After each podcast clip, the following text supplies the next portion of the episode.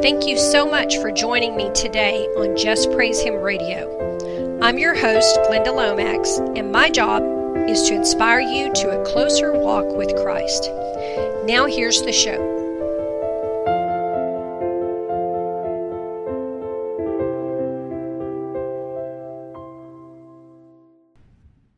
Please note, this episode is not suitable for children under the age of 16. Hello, believers. Welcome to the Just Praise Him radio show. I'm your host, Glenda Lomax, and the title of my message today, and this is an updated thing for the Warfare series.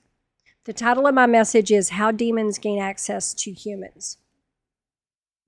I did a podcast by the same name back in 2012, but now I've got new stuff in it, so I think y'all are going to like it.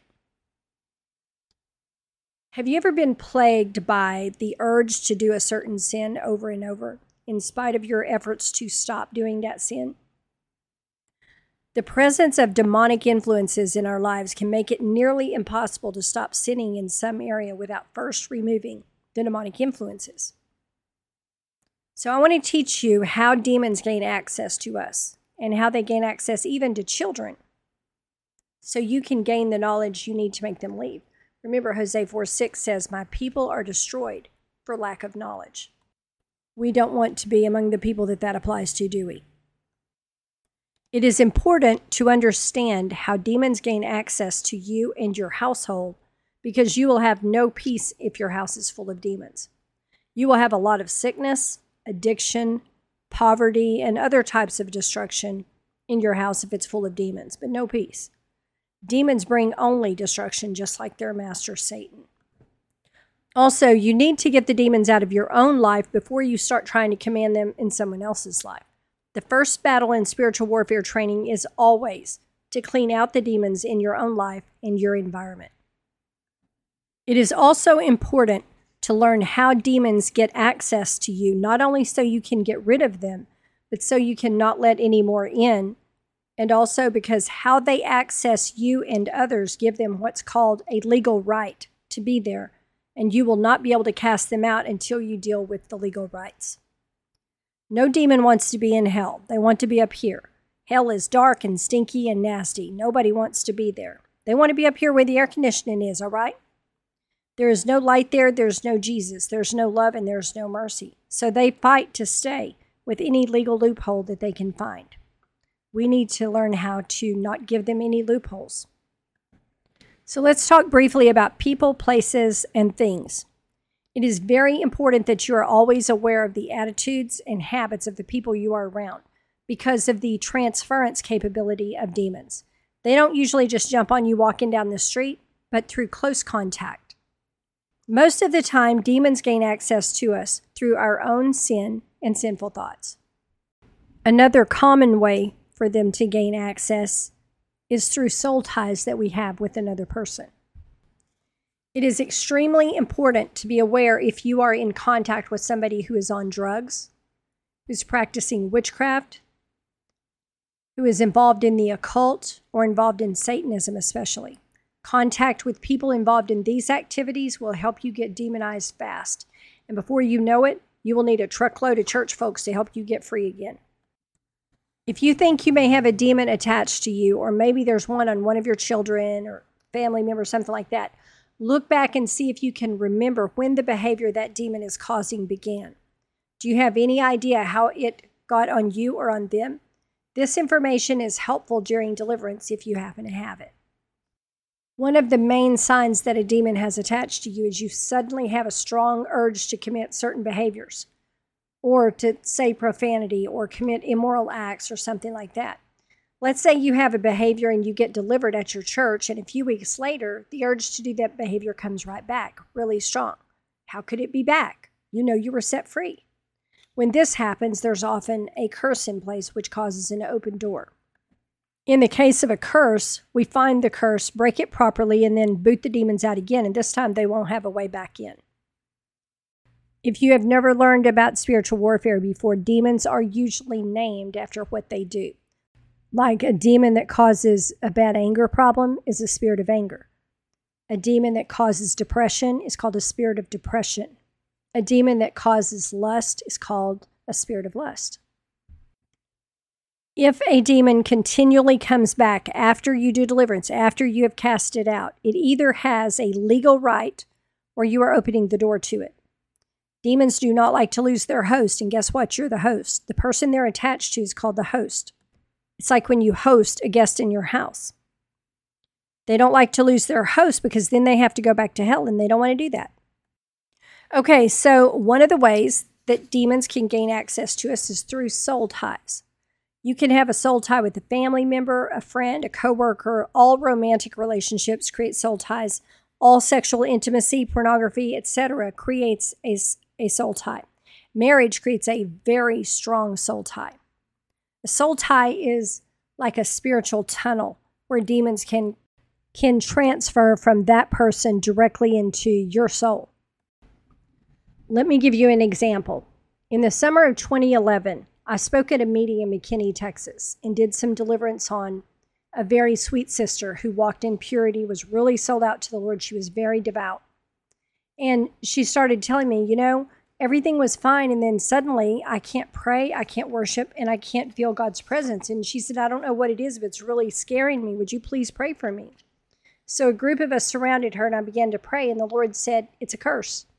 So I told her, and I kept praying and he revealed it's a curse of unbelief.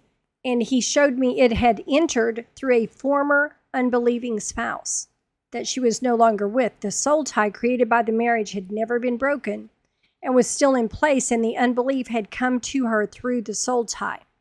So I explained to her and I said, okay, a curse has to be handled a little bit differently than just casting out a demon. A curse comes into place when there is sin that is not repented of. So she had to repent of the sin of marrying an unbeliever before we could break the curse and then cast out the demon. As soon as the demon was cast out, she could pray and worship and feel God's presence again. Another way that demons can access humans is through generational iniquity or generational curses. Same concept.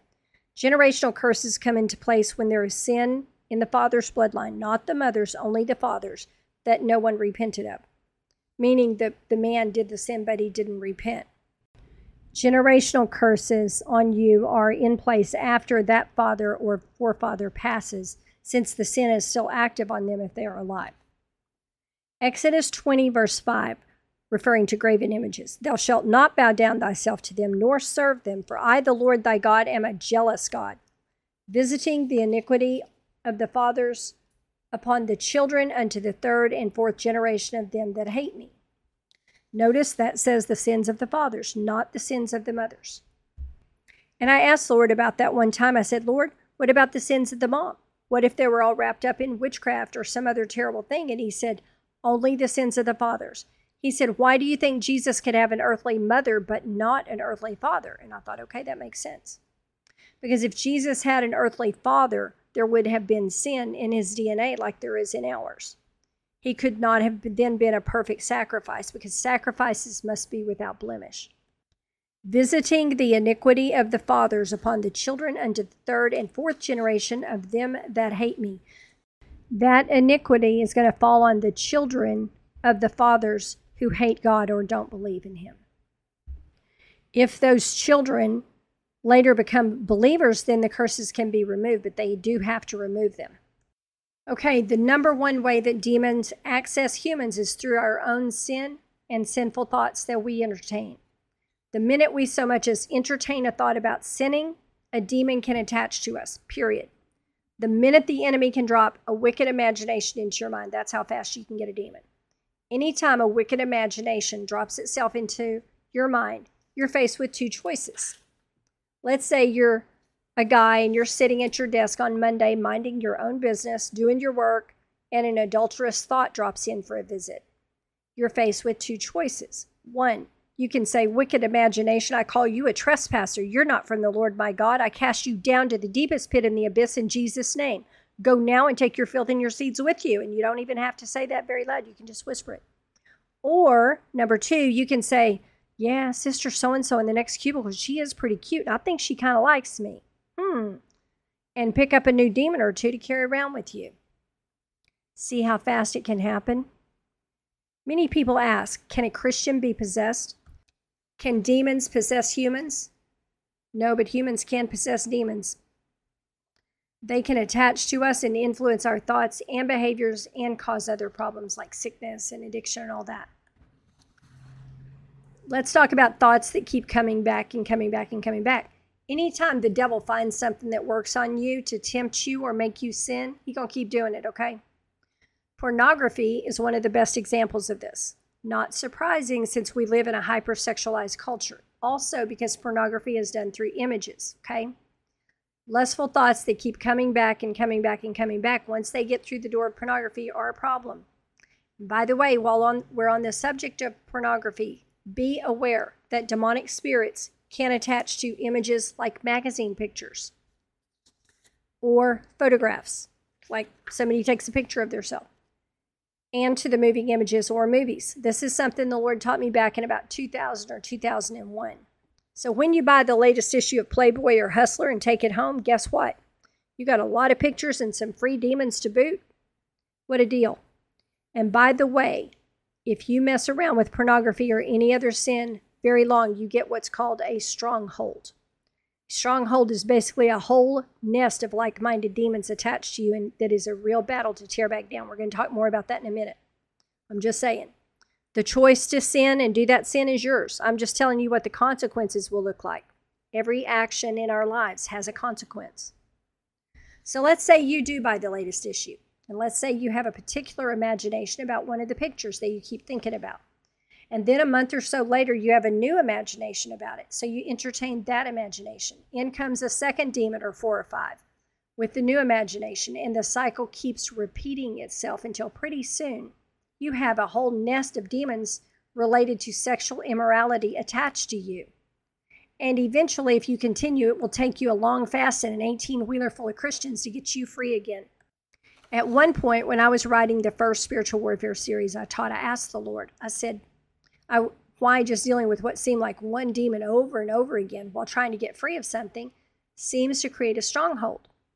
And I saw a vision of a fort, and there was a bunch of demons that were defending it. And kind of reminded me of a John Wayne movie.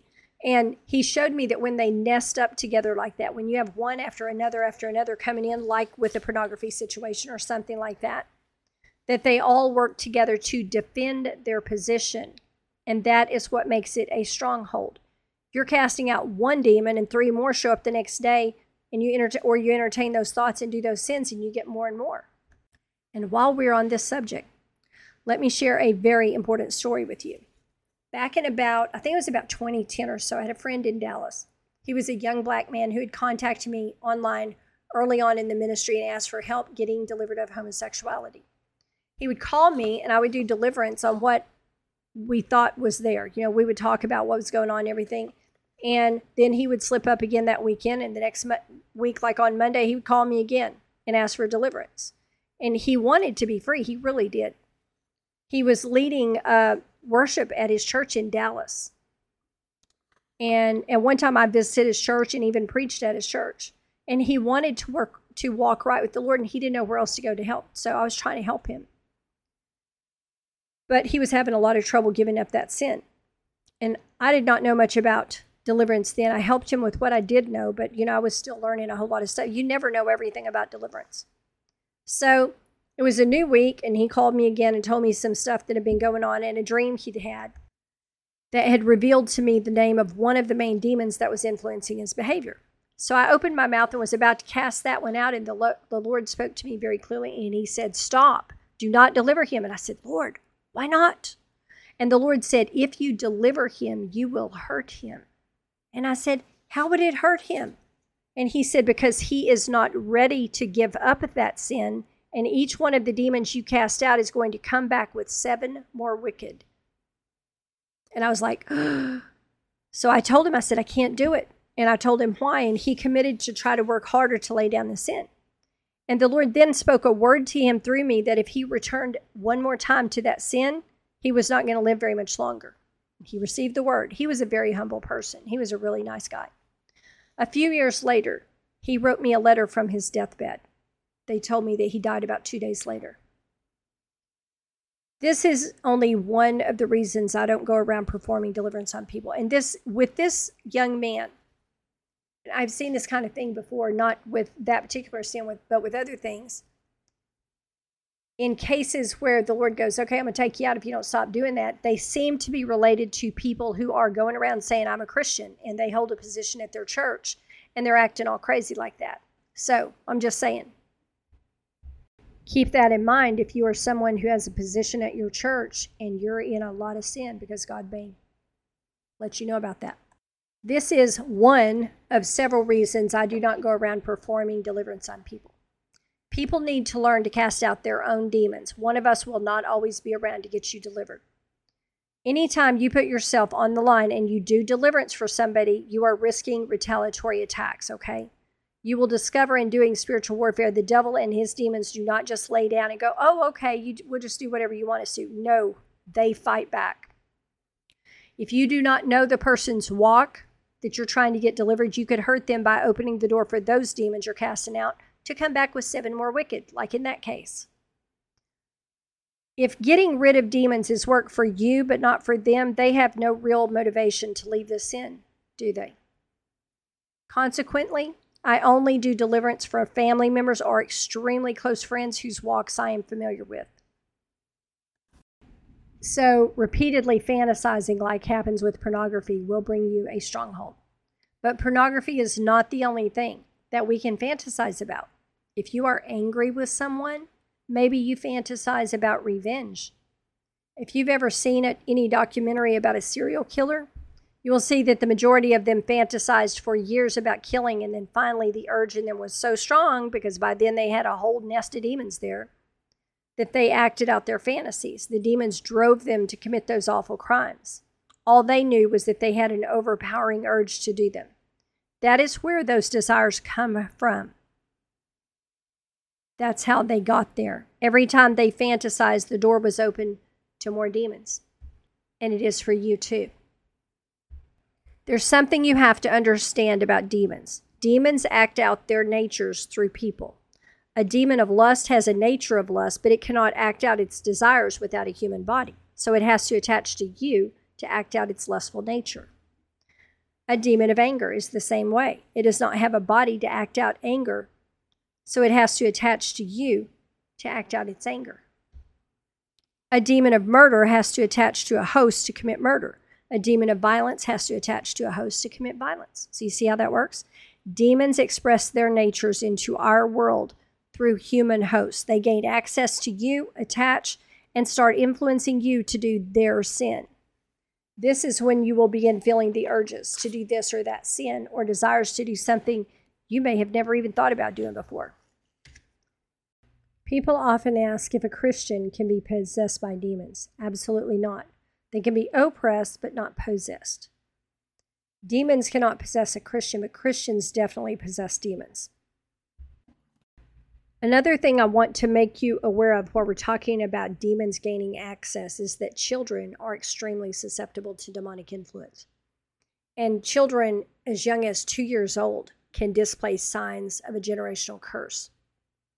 Uh, if you ever see a very small child like that, and they're doing things like playing with knives and talking about killing people, that's usually a generational curse of murder. That does happen. I've heard of stories where it's happened, and that's what it means. That's not cute little child's play when they're talking about, oh, I'm going to go kill Aunt, you know, whoever. Our sins allow demons to access us, but another way that demons can access us is through the sins of others. Demons gain access to humans through sins like molestation and other childhood abuse. The percentage of people molested when they were children is pretty big. I think it was somewhere around 20% the last time I looked up the statistics.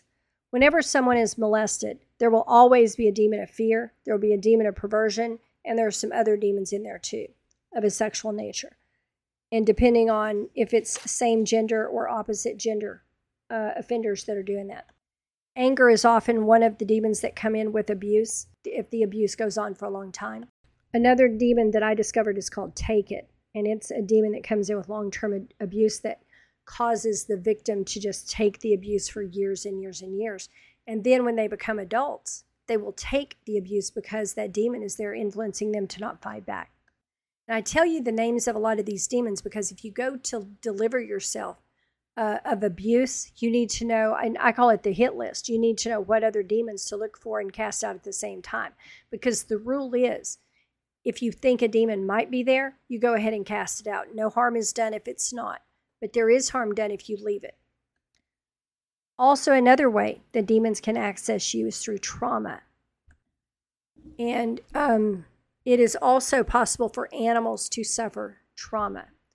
Uh, the person that was staying with me not long ago, whose house burned, had left their dog in the house uh, because of no place else for it to go for about a week. And that dog was severely traumatized after that. In fact, that's how I learned that it could happen to animals. And so we cast out those demons, and now the dog is free and he's acting just like he did before. Speaking of trauma, severe unexpected trauma causes post traumatic stress disorder. PTSD is what that's called. And PTSD is defined as a disorder in which a person has difficulty recovering after experiencing or witnessing a terrifying event. That definition is the most accurate that I found, and it is from the Macomb County Community mental health site at mccmh.net. PTSD is what a lot of the Vietnam veterans came back with. My brother in law, may he rest in peace, had that. I am a PTSD survivor. I am not on any PTSD or any other mental or behavioral medications whatsoever. Have not been in decades. I want to explain to you, especially those who have not heard me before, what causes PTSD. It's not the trauma. Back in 1997, I was in Morgan City, Louisiana, doing an oil and gas permitting job. I had just given my life to the Lord in July of 96. I'd been saved about a year. I was on my first reading of the Bible all the way through, and I was in Matthew chapter 6 when I came one night when I came to verses 14 and 15, which say, for if you forgive men their trespasses, your heavenly Father will also forgive you. But if you forgive not men their trespasses, neither will your Father forgive your trespasses. Let me read that again from the NLT for a more everyday language version for those of you who prefer a different version. If you forgive those who sin against you, your heavenly Father will forgive you. But if you refuse to forgive others, your Father will not forgive your sins. Verse 15 grabbed my attention. Was there anyone I had not forgiven? I quickly made a list of everyone I could think of that I might not have forgiven. Then I prayed over them and released them one by one. And there was one name on the list I was struggling with Rick, my children's dad. That was a bad marriage. He's departed now. I don't want to say more, but it was a very bad marriage. Finally, I dropped to my knees, crying out to God Lord, I am not going to miss heaven for him. I spent enough time being miserable when I was with him. You got to help me. How do I forgive him for all that awful abuse? I am not getting up off this floor until you help me. And I cried out. I just kept crying out for some minutes. I don't know how long it was. And then I felt a touch in my spirit, and I saw in the spirit the horrible abuse that he had suffered as a child, abuse he had never told me about. I knew he hated his dad, but not what had been done to him. When I saw what he suffered, forgiveness came like a waterfall and all the pain, suffering, and anger I had felt was washed away. And along with it, almost every single memory I had of the abuse went over the falls, too. I was so excited to be free from all that negativity. I had carried it by then 10 years just since I had left the marriage, and at least that many during the marriage. So 20 years of painful baggage. And it was gone the moment the Lord helped me forgive. Though I did not realize it at that moment, something else went over that waterfall my PTSD. PTSD comes in during trauma. Trauma opens the door for it. But the only way it leaves is through forgiveness. It is actually caused by unforgiveness. You can drug it, you can counsel it, you can dress it up or down any way you want to. You can feed it 10 mes- medicines a day, but it will not leave until you forgive. Matthew 18:34 And his Lord was wroth and delivered him to the tormentors till he should pay all that was due unto him. That's the parable of the unforgiving servant. Abuse, especially physical or sexual abuse, lets in a lot of trauma. Another thing that you will discover is that people who have suffered a lot of abuse, like my departed husband, often become abusers themselves. It is not because they are bad people, it is because there is a demon of abuse attached to them, urging them to do that thing and they don't know why they do it. And they can go to all the psychological counseling they want, but the urge will still be there because it has a spiritual root, not a behavioral root.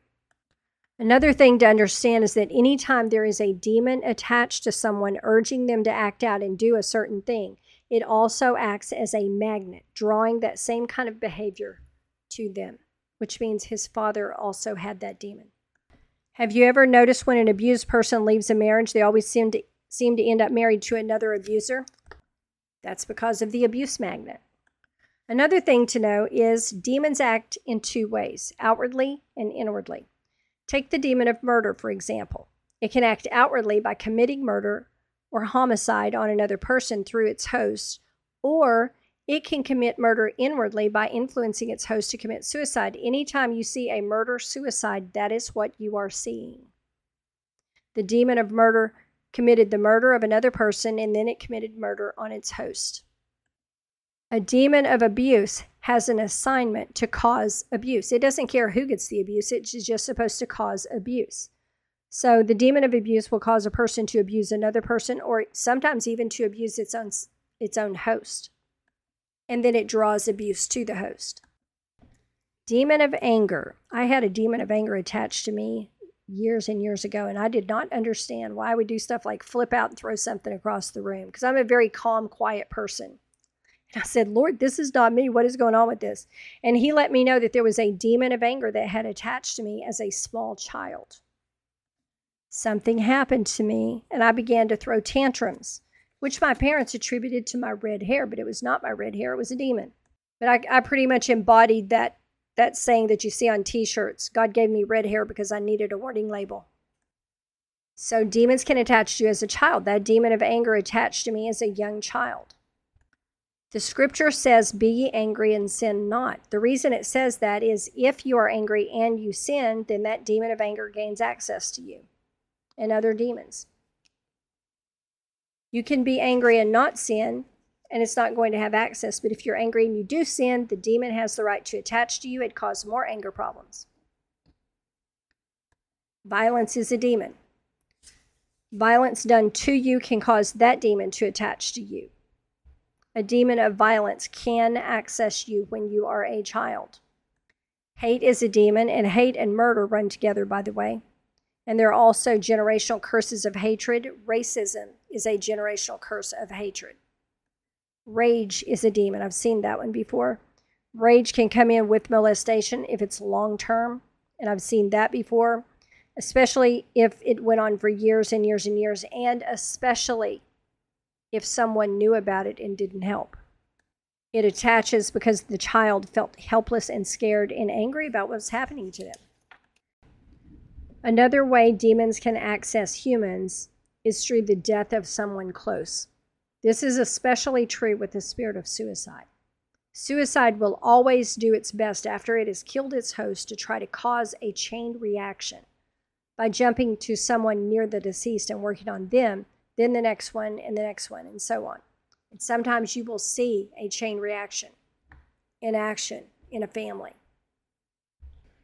It will continue taking out as many members of a family as it can until somebody checks it and makes it stop. It attempted that in my family but failed. Anytime you see a suicide like in a high school and then you see another one, another one, another one, that's what you're seeing. Remember the story of the man of the Gadarenes who lived among the tombs? I want to read you that story and just point out a couple of things that I noticed in it. It's in um, Mark chapter 5, starting at verse 1, the one I'm going to read and I'm reading from the King James. And they came over unto the other side of the sea, into the country of the Gadarenes. And when he was come out of the ship, immediately there met him out of the tombs a man with an unclean spirit. The tombs are a place of remembrance, by the way, who had his dwelling among the tombs, and no man could bind him, no, not with chains. Because he had often he had been often bound with fetters and chains, and the chains had been plucked asunder by him, and the fetters broken in pieces, neither could any man tame him. Okay, he had supernatural strength, and that is very common, by the way, in someone who is possessed. That is not just in the movies. And always, night and day, he was in the mountains and in the tombs, crying and cutting himself with stones. If he was cutting himself, his, himself, he was abusing himself. But when he saw Jesus afar off, he ran and worshipped him, and cried with a loud voice, and said, What have I to do with thee, Jesus, thou Son of the Most High God? I adjure thee by God that thou torment me not. Now, why would he say that? Let me just tell you. The demon said, I adjure you that you would not torment me, because we can torment the demons. And that is one of my favorite things to do is torture demons, by the way. For he said unto him, Come out of the man, thou unclean spirit. And he asked him, What is thy name? And he answered, saying, My name is Legion, for we are many. And he besought him much that he would not send them away out of the country. You see, demons are assigned to a particular region. Now there was there nigh unto the mountains a great herd of swine feeding. And all the devils besought him, saying, Send us into the swine, that we may enter into them. And forthwith Jesus gave them leave, and the unclean spirits went out and entered into the swine. They entered into the swine. So that right there tells us demons can enter animals. That's kind of scary when you think about it, isn't it? And the herd ran violently down a steep place into the sea. They were about 2,000 and were choked in the sea. Okay, swine are pigs, if you don't know that. And that made, when they ran into the sea, that made me wonder if there was a demon of suicide in them, or if that was one of the spirits that was in the man that was possessing him. And some people think, oh, why would Jesus cause, you know, another Jew to lose all that, you know, his investment in all those pigs? Jews don't raise pigs, Jews don't eat pork. And they that had fed the swine fled and told it in the city and in the country and they went out to see what it was that was done.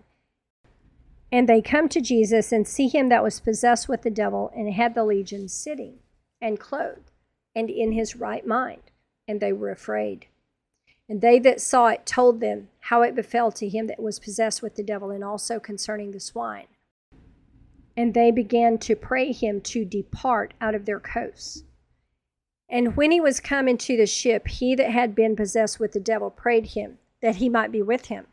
Howbeit Jesus suffered him not, but saith unto him, Go home to thy friends, and tell them how great things the Lord hath done for thee, and hath had compassion on thee. And he departed and began to publish in Decapolis how great things Jesus had done for him, and all men did marvel. So the whole thing was to glorify God and to show that he had the authority to do that. The stories in the Bible teach you a lot if you're paying attention to them. They teach you about God's personality, they teach you about God's way of doing things. And there's little clues here and there that you'll find about other things if you pay attention. Okay, have you ever been around somebody who was really controlling and manipulating, who had to have everything their way? Everything had to be done their way. It was their way or the highway. Have you ever been around somebody like that? Controlling and manipulating behavior brings in a demon of witchcraft. This behavior opens up a doorway to the enemy to attack the mind or the mental state of the person with things like mental illness, depression, etc.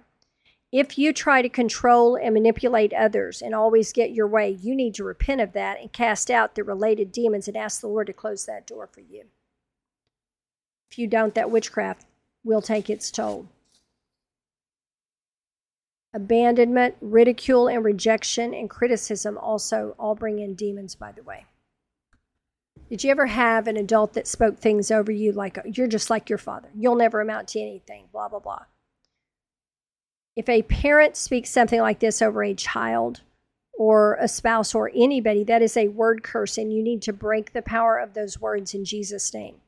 Anytime you put a word curse like this on someone, you are also planting a harvest of that to come up in your own life, and it will because God is never mocked. Whatsoever a man sows, that he will also reap. Galatians 6 7. We bless or curse every time we speak. I have seen this so many times, especially women who just continually criticize their husbands. And I would refer you to Proverbs 14:1 that says, "A wise woman builds her house.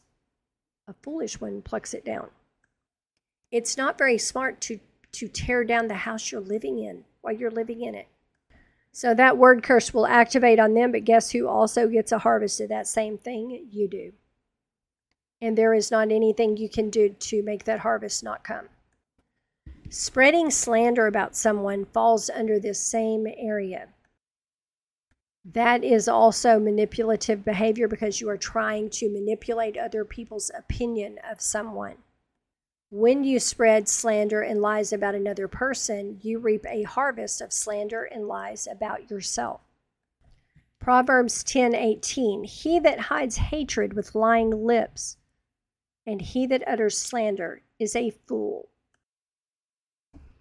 Okay, so we were talking about soul ties earlier that anytime you have any kind of a relationship with another person, a soul tie is created.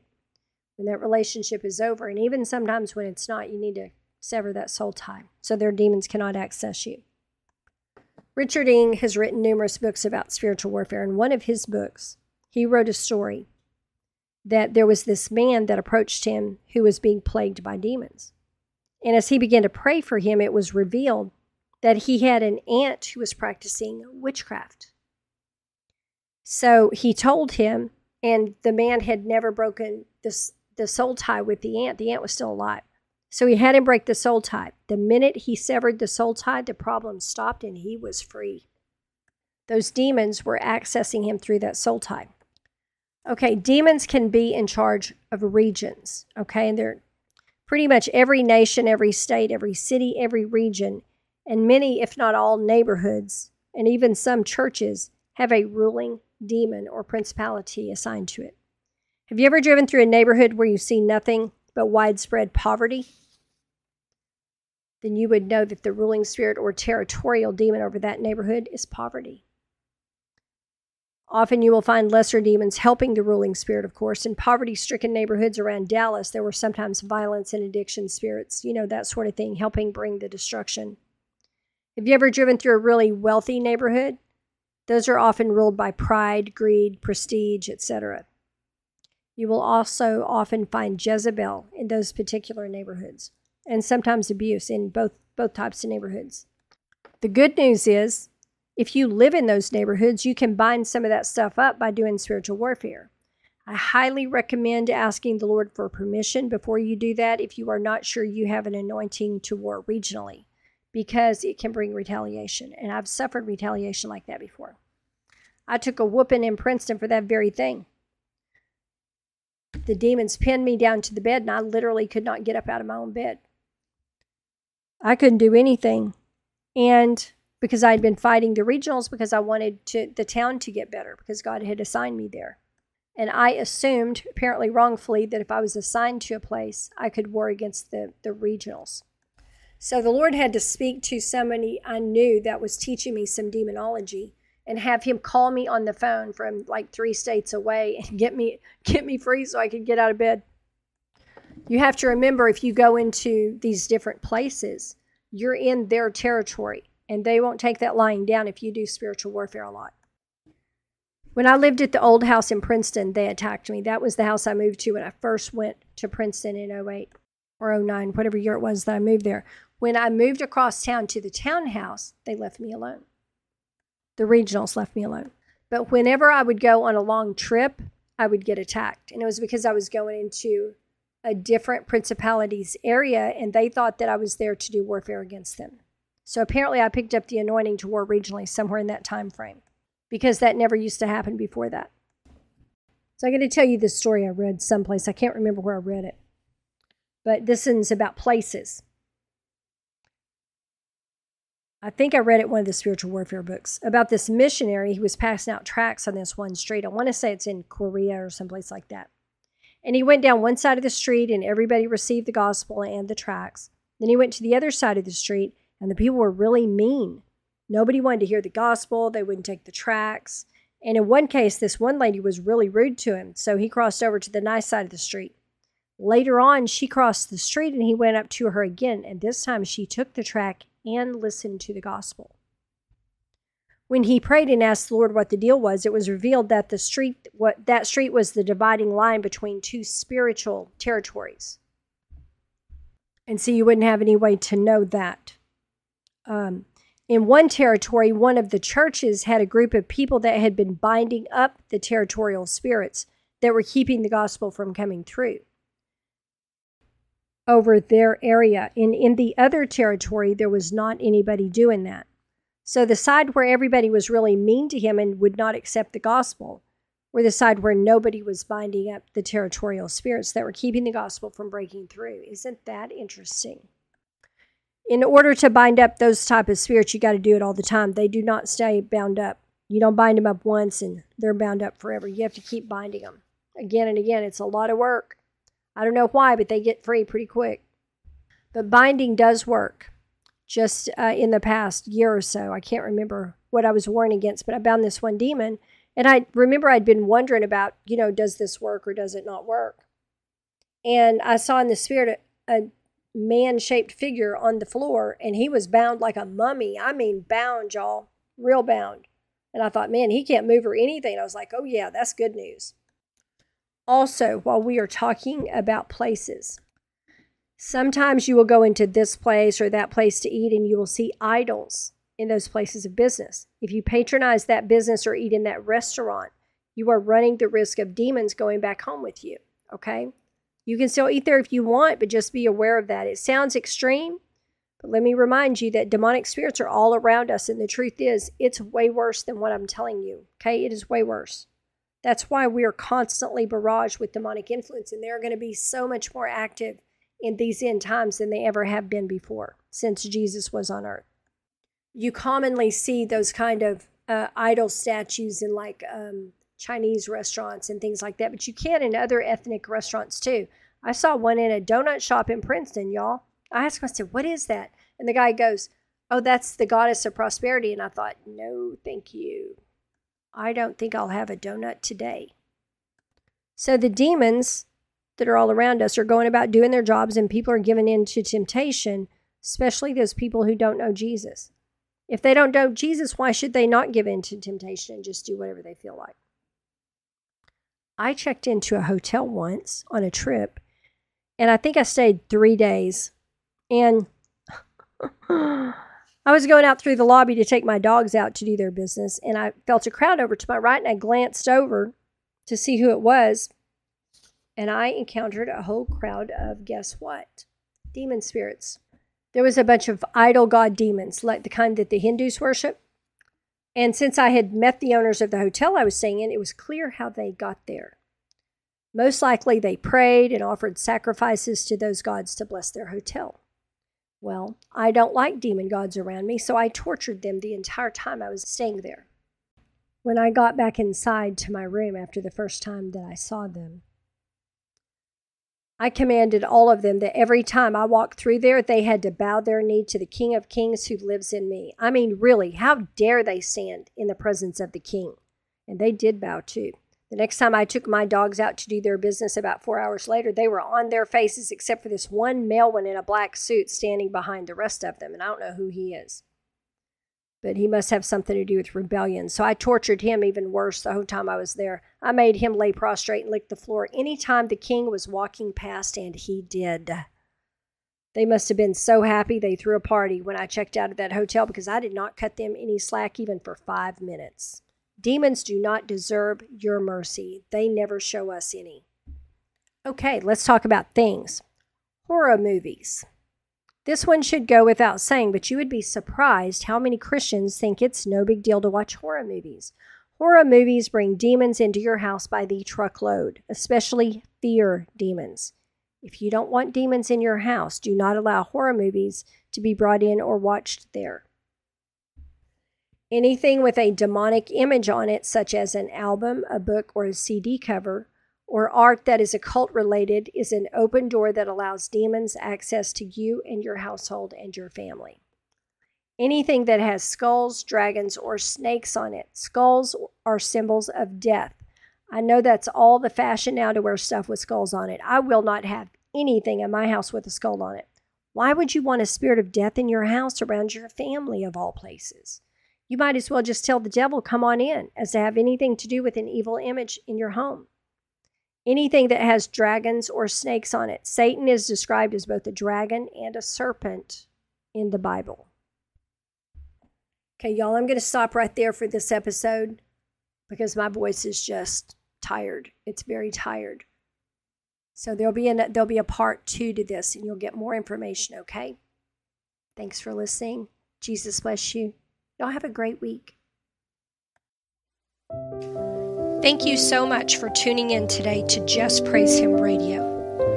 You can contact me by mail at my new address, JPH Inc., Glenda Lomax, P.O. Box 60, Glencoe, Arkansas 72539, or by email at jphtoday at gmail.com.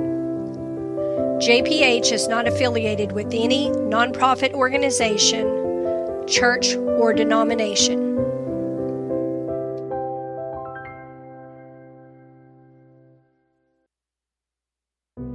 Are there areas of sin in your life you just can't seem to overcome, no matter how hard you try?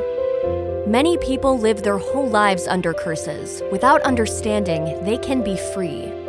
Learn what the scriptures say about curses and why they are still relevant today.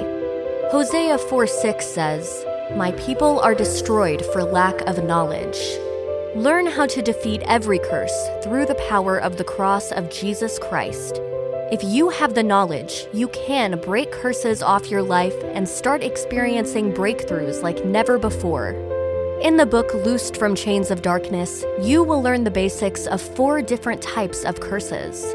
Loosed from Chains of Darkness is the most comprehensive curse breaking book on the market today. Get your copy of Loosed from Chains of Darkness by Glenda Lomax, available on Amazon.com in print, Kindle, and audiobook versions.